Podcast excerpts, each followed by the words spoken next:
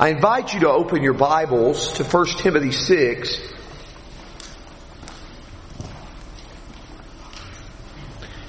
First Timothy chapter 6. I want to begin by reading verses 3 through 10 in the New American Standard Bible. We're going to focus, Lord willing, on verses 6 through 10, but we want to begin by reading this text. If anyone advocates a different doctrine and does not agree with sound words, those of our Lord Jesus Christ, and with the doctrine conforming to godliness, he is conceited and understands nothing. But he has a morbid interest in controversial questions and disputes about words, out of which arise envy, strife, abusive language, evil suspicions, and constant friction between men of depraved minds and deprived of the truth, who suppose that godliness is a means of gain. But godliness actually is a means of great gain when accompanied by contentment. For we brought, we have brought nothing into the world, so we cannot take anything out of it either. If we have food and covering with these, we shall be content. But those who want to get rich fall into temptation and a snare and many foolish and harmful desires which plunge men into ruin and destruction. For the love of money is a root of all sorts of evil. And some by longing for it have wandered away from the faith and pierced themselves with many griefs. Now, as you look in this context, though we are focusing on verses 6 through 10, I want you to see some words that appear in 3 through 5 that reappear in verses 6 through 10. For example, the word godliness is used in verse 3, in verse 5, and in verse 6. In verse 3, we are told about those who do not agree with the words of the Lord Jesus which conform to godliness. In verse 5, the text tells us that these people suppose that godliness is a means of gain. And Paul takes their same words in verse 3 and 5, but uses them a little differently. They have said in verse 5 that godliness is gain.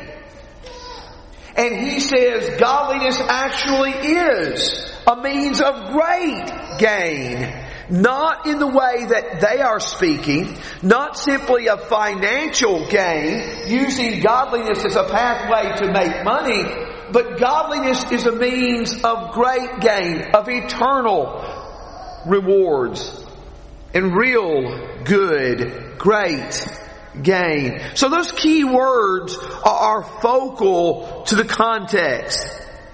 But in this particular text, there is a contrast between contentment and covetousness. Contentment and covetousness. Godliness is a means of great gain if accompanied by contentment. We brought nothing into this world and we cannot take anything out of it. We have food and covering, with these we shall be content. But those who, who long to be rich, long to get rich.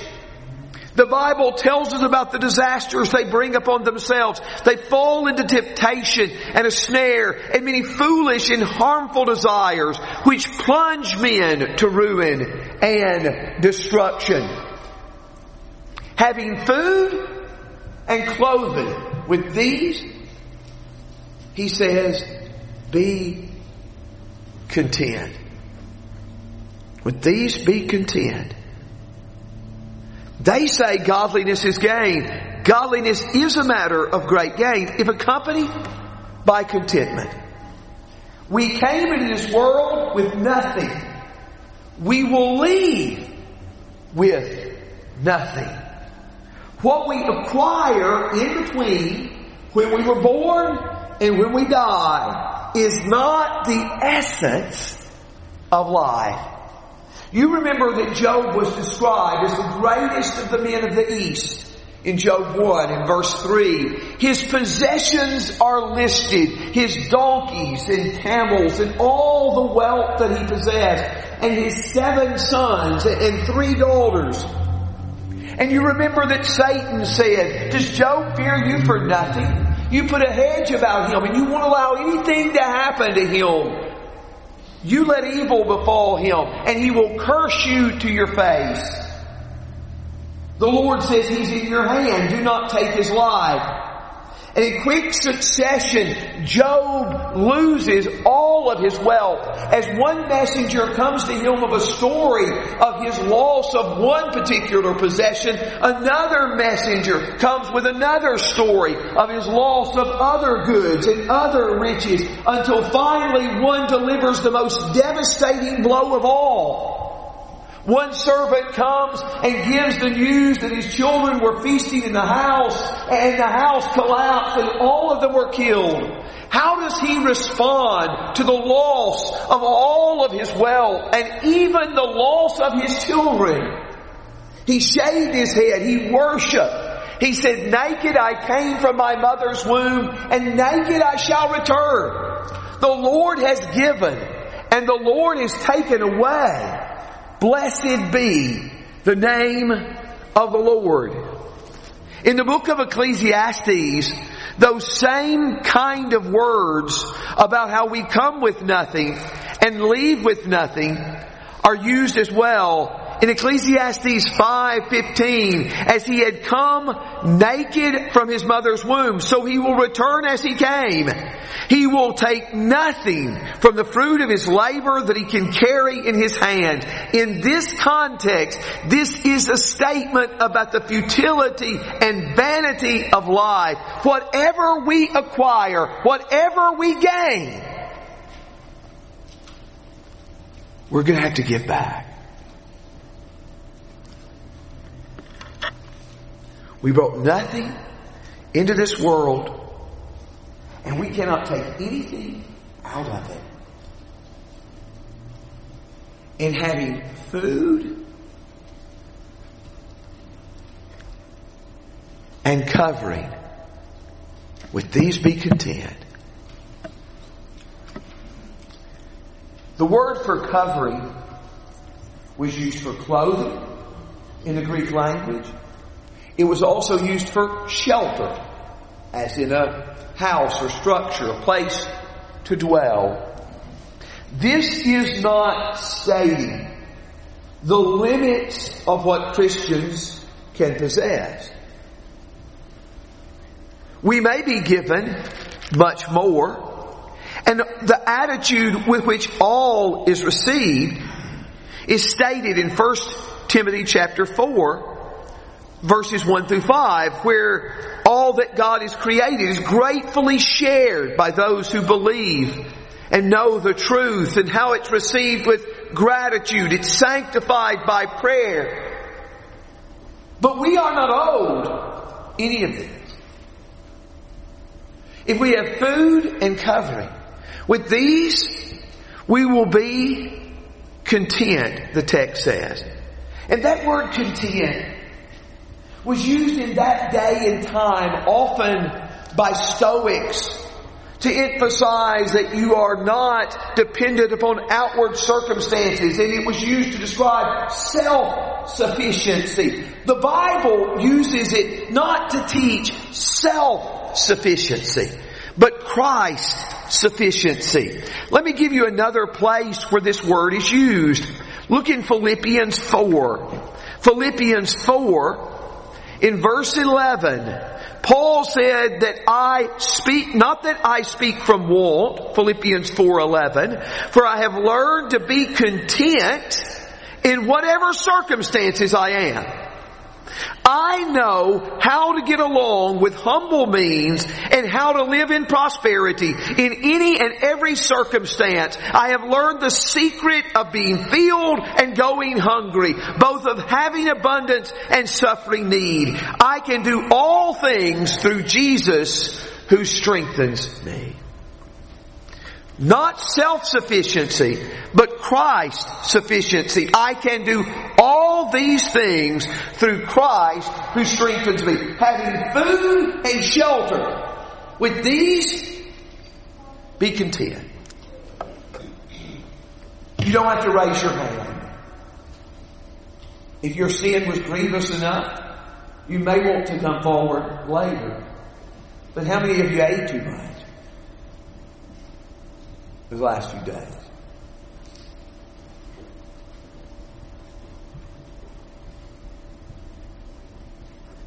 A policeman told me in Tampa a few years ago that Tampa was 25th in its homeless population. I would rate it up there near the top. I would a lot rather be homeless in the Tampa area than in Indianapolis. Can you imagine what it would be like to live on the streets in 20, 30 degree weather?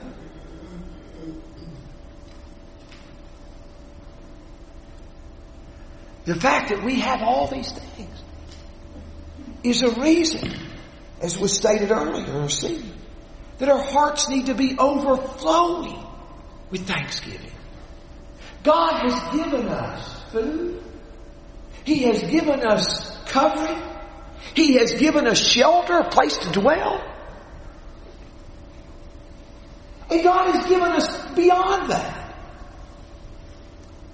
But some are not satisfied. Some are continuing to look for more. This is the story of our world. Our country is filled with millionaires who are bitter and angry.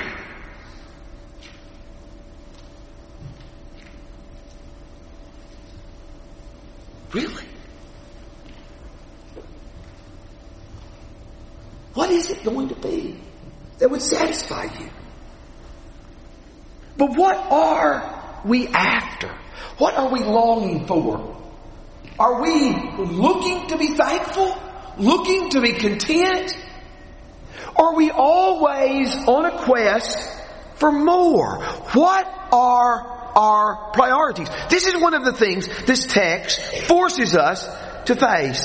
And I particularly think the language is striking when you see verse 9 and 10 and a couple of words that I want to emphasize. Look in verse, in verses 9 and 10. We have seen one who is content, one who is thankful, one who is grateful for what God has blessed him with.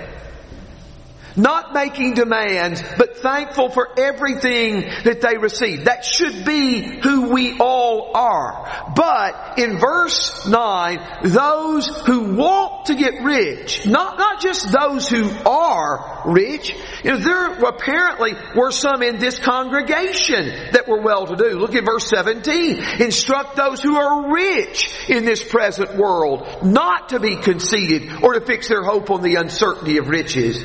There apparently were some in that category in this congregation.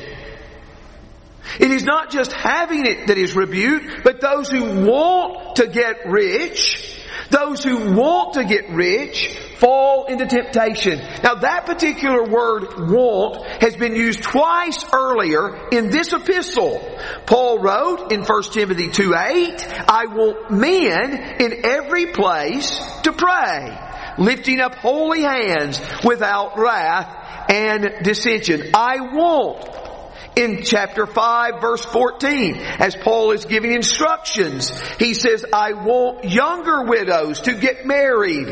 This word is used of Paul's describing his intent and God's intent to the believers. I want younger women to uh, get married, bear children, guide the house. But, but here, here are people who are wanting, what they are wanting is riches. They want to be rich. the text tells us. And they in verse 10, it says, love of money is a root of all sorts of evil, which some by longing for it and that word longing is the same word that's used in 1 Timothy 3 and verse 1 when the Bible says if a man aspires to the office of an overseer, he is longing for that office. He is longing to help God's people in 1 Timothy 3 in verse 1. But these people in 1 Timothy 6 verse 10 are longing to be rich.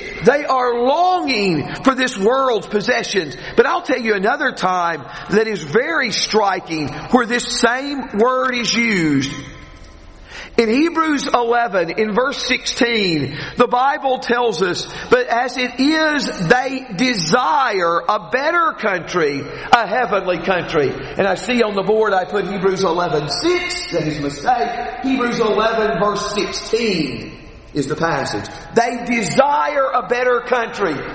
What are you desiring? Where are your priorities? Are your priorities right here and right now in this world where we came naked and we will leave naked? Is that where your priorities are? Or your priorities is your desire a heavenly country? Is that what you're longing for? This chapter hits us strongly with priorities. Those who want to get rich, those who are longing for it, longing for wealth. Lay not up for yourselves treasures upon earth, where moth and rust destroy and thieves break in and steal. But lay up for yourselves treasures in heaven, where neither moth nor rust destroy and thieves do not break in and steal. For where your treasure is, your heart will be also. The Bible says in Hebrews 13 in verses 5 and 6, Make sure that your character is free from the love of money, being content with what you have. For he himself has said, I will never leave you, nor desert you, nor will I ever forsake you so that we may confidently say, the Lord is my helper. I will not be afraid. What will men do to me? Be free from the love of money. Be content with what you have. We have a God who has said, I'll never leave you nor forsake you as we live in the midst of our world, as we are met with our needs and the needs of others, as they press down upon us, may we always see Him. May we always see God as our greatest need. May He always be our deepest longing.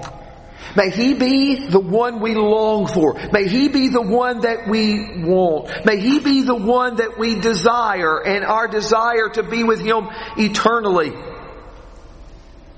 Psalm 73 says it this way.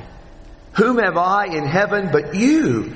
And besides you I desire nothing on earth. My heart, my flesh and my heart may fail, but God is the strength of my heart and my portion forever. That's Psalm 73 verses 26 and 27. What is our path? Is our path God? Are we pursuing Him? Are we pursuing riches? Are we living by contentment? Are we living by covetousness? Are we living for this world? Are we preparing for the next? World. The Bible tells us in verse 6 that godliness is a means of great gain. Some were using their godliness as a means to make money in verses 3 through 5. But Paul says it is a means of real gain. And there is a wealth that is greater than material wealth laying up for ourselves treasures in heaven. But as he contrasts that, and he contrasts that kind of, that kind of greed, or that kind of contentment, with greed. He states the end result of wanting to get rich, the end result of longing for it. It will, it will result first of all in us falling into temptation. Jesus told us to pray, lead us not into temptation, but deliver us from evil in Matthew 6 in verse 13.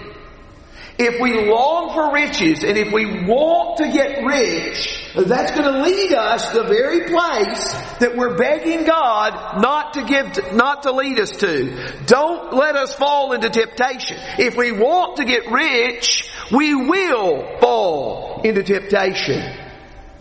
And it is going to be a snare. It is going to be a trap is going to catch us in the way. The Bible says in 1 Timothy 3 in verse 7, uh, verse 7 that an elder is not to be a new convert lest he fall into the snare of the devil. Same word.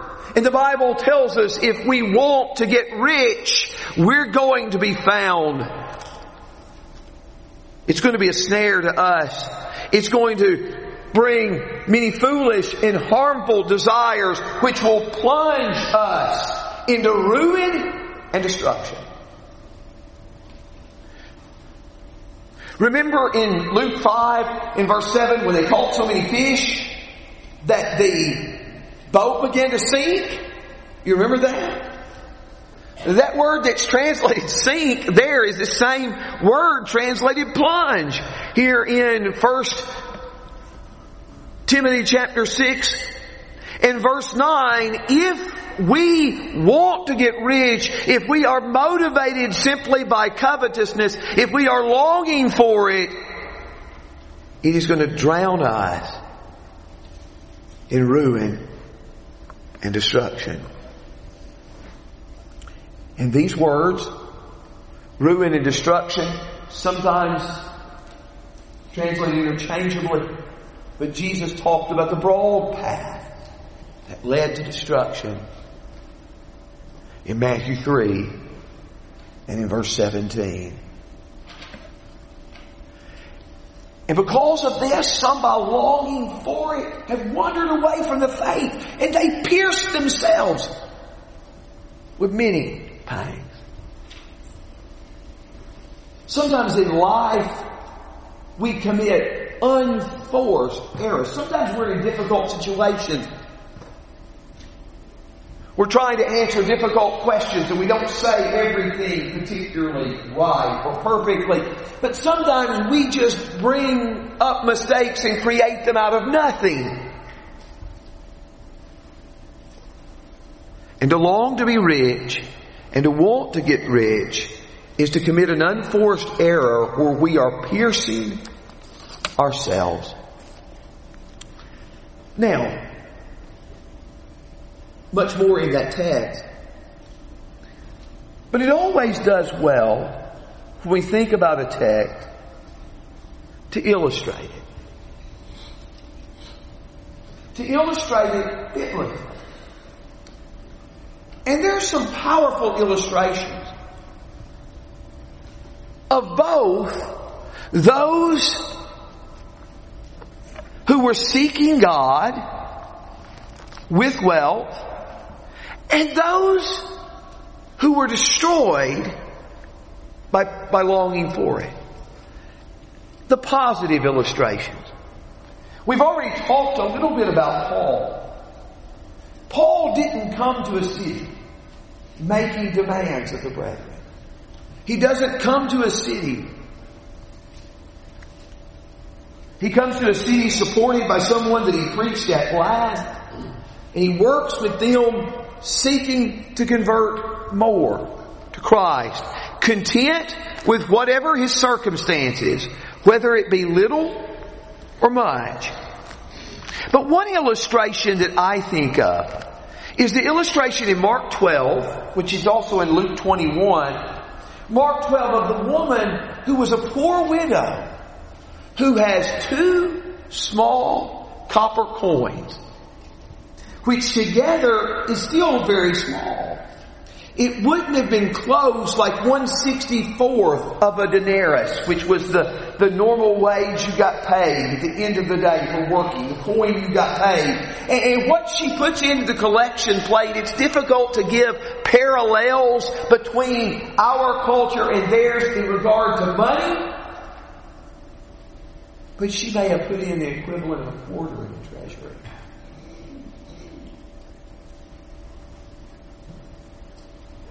And Jesus calls attention to her and says she has put in out of her poverty all that she had. True giving is measured not just by what we give, but by what we have left over for ourselves afterwards. This woman put in all She's a good example and one to emulate. But they're bad examples in Scripture. In Genesis 13, as there was strife between the herdsmen of Abram and the herdsmen of Lot, Abram said, We are brothers, and there doesn't need to be this kind of fighting among us. You go to the right, and I'll go to the left. You choose. He lifted up his eyes. He saw the well-watered plain. And he chooses to go in that direction. But we're warned that the people were wicked and sinners exceedingly against the Lord. Lot becomes more and more entrenched in the events of the city of Sodom. And the Bible says in Luke 17 verse 32, remember Lot's wife. Remember Lot's wife. And I have seen that in churches, um, in some churches I've preached at, on the back, under the cloth. Remember Lot's wife. Like if you turn back and you look at what time it is, you become a pillar of salt.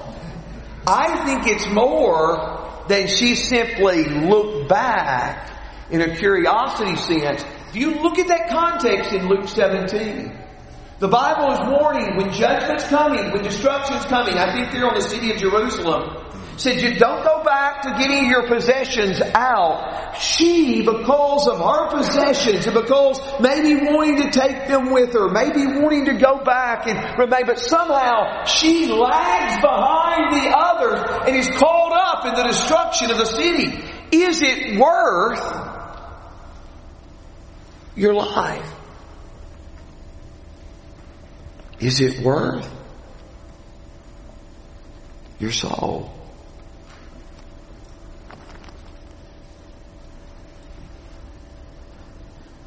You know the story in Joshua 6 where Israel marched around the city of Jericho on the seventh day seven times and they shout. And the walls fall flat, but God has given the instruction. You're not to take anything out of the city. It is to be devoted to me by destroying it. The silver and the gold, they were put into the treasury of the Lord, but you're not to take anything for personal use. But there's a man, Achan, who hadn't listened to God. As a result, he brings disaster on Israel. 36 men are killed as they go out to battle at the city of Ai. Joshua assembles the people and he says, we have sinned against God.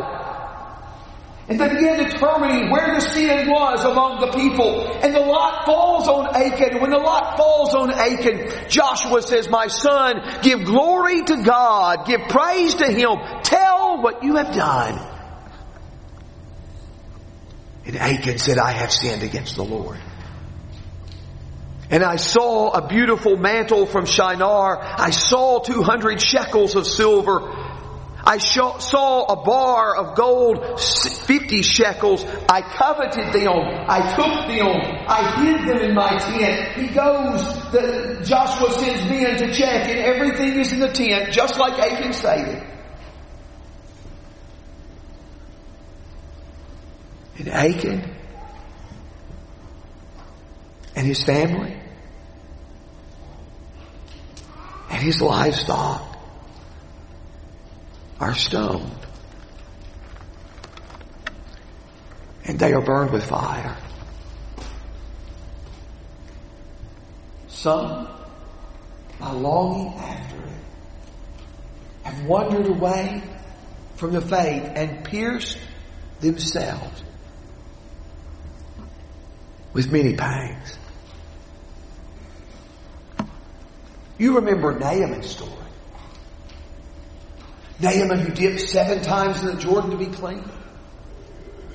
Second Kings 5.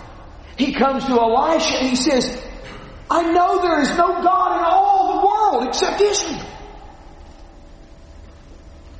Please accept this gift. He said, no. Sends Naaman on his way. Gehazi, who is the servant of Elisha, says, My master was too easy on Elisha.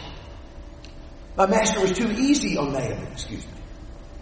He runs after Naaman. He said, there just come to me a couple of sons of the prophets. We need some changes of garment. We need a talent of silver. Naaman gives him what he asked and more. Gehazi comes back. He puts it in his tent, kind of like Achan did. He puts this in his tent. He goes to Elisha. And Elisha said, um, what was you, Gehazi? He said, I didn't go anywhere. He said, didn't my heart see you when you went to this man? Because you have coveted this. You have taken this. The leprosy of, of Naaman will cling to you and your descendants.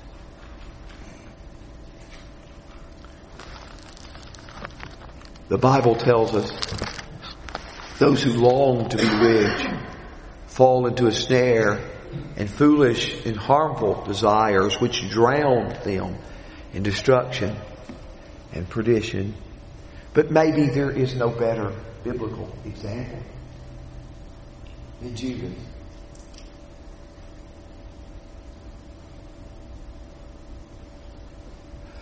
Judas was an apostle. Judas had seen Jesus do miracles. Jesus, Judas had heard Jesus teaching. Judas had enough respect in the group. He's the treasurer. And he used to steal money that was put in the treasury. And he goes to the rulers and says, what will you give me to betray him to you? And they agree for 30 pieces of silver. 30 pieces of silver. When he realizes that Jesus is condemned, that Jesus will not escape, that Jesus will be crucified in this event, he comes, he throws down the money, he says, I have sinned, I have betrayed innocent blood. Now those who give themselves to covetousness pierce themselves with many pains he went out took his own life.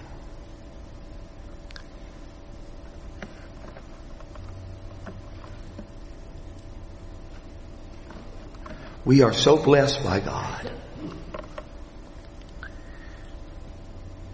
May we have thankful hearts and may our thankfulness result in giving to Him and giving to others making Him and His work a priority with all we have. Let us pray. O Lord our God, you have richly bestowed upon us all that we have, all that we enjoy.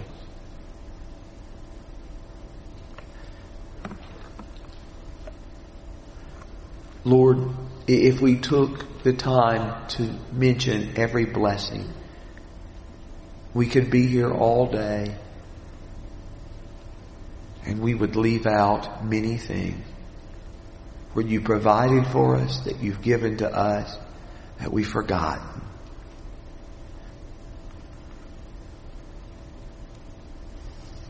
Forgive us for thinking that we're owed.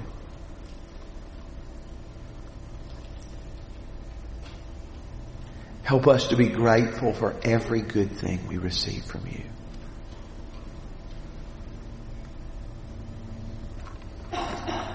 Lord, you have provided us with food. You have provided us with covering. You have provided us with not little in these areas, but with abundance. We thank you. We praise you. And we pray that a desire for you and a desire to be with you eternally may motivate our hearts, may drive our lives. It may be what defines us. It may be what we want, what we desire, what we long for. We need your help. We ask your strength and your mercy. In Jesus' name. Amen.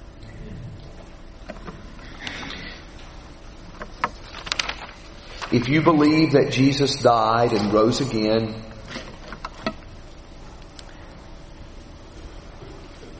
and you want to turn from your sins in repentance and to be baptized into Him to have your sins washed away, we want to help you this morning. We want to help you to be right with God as we stand and as we sing.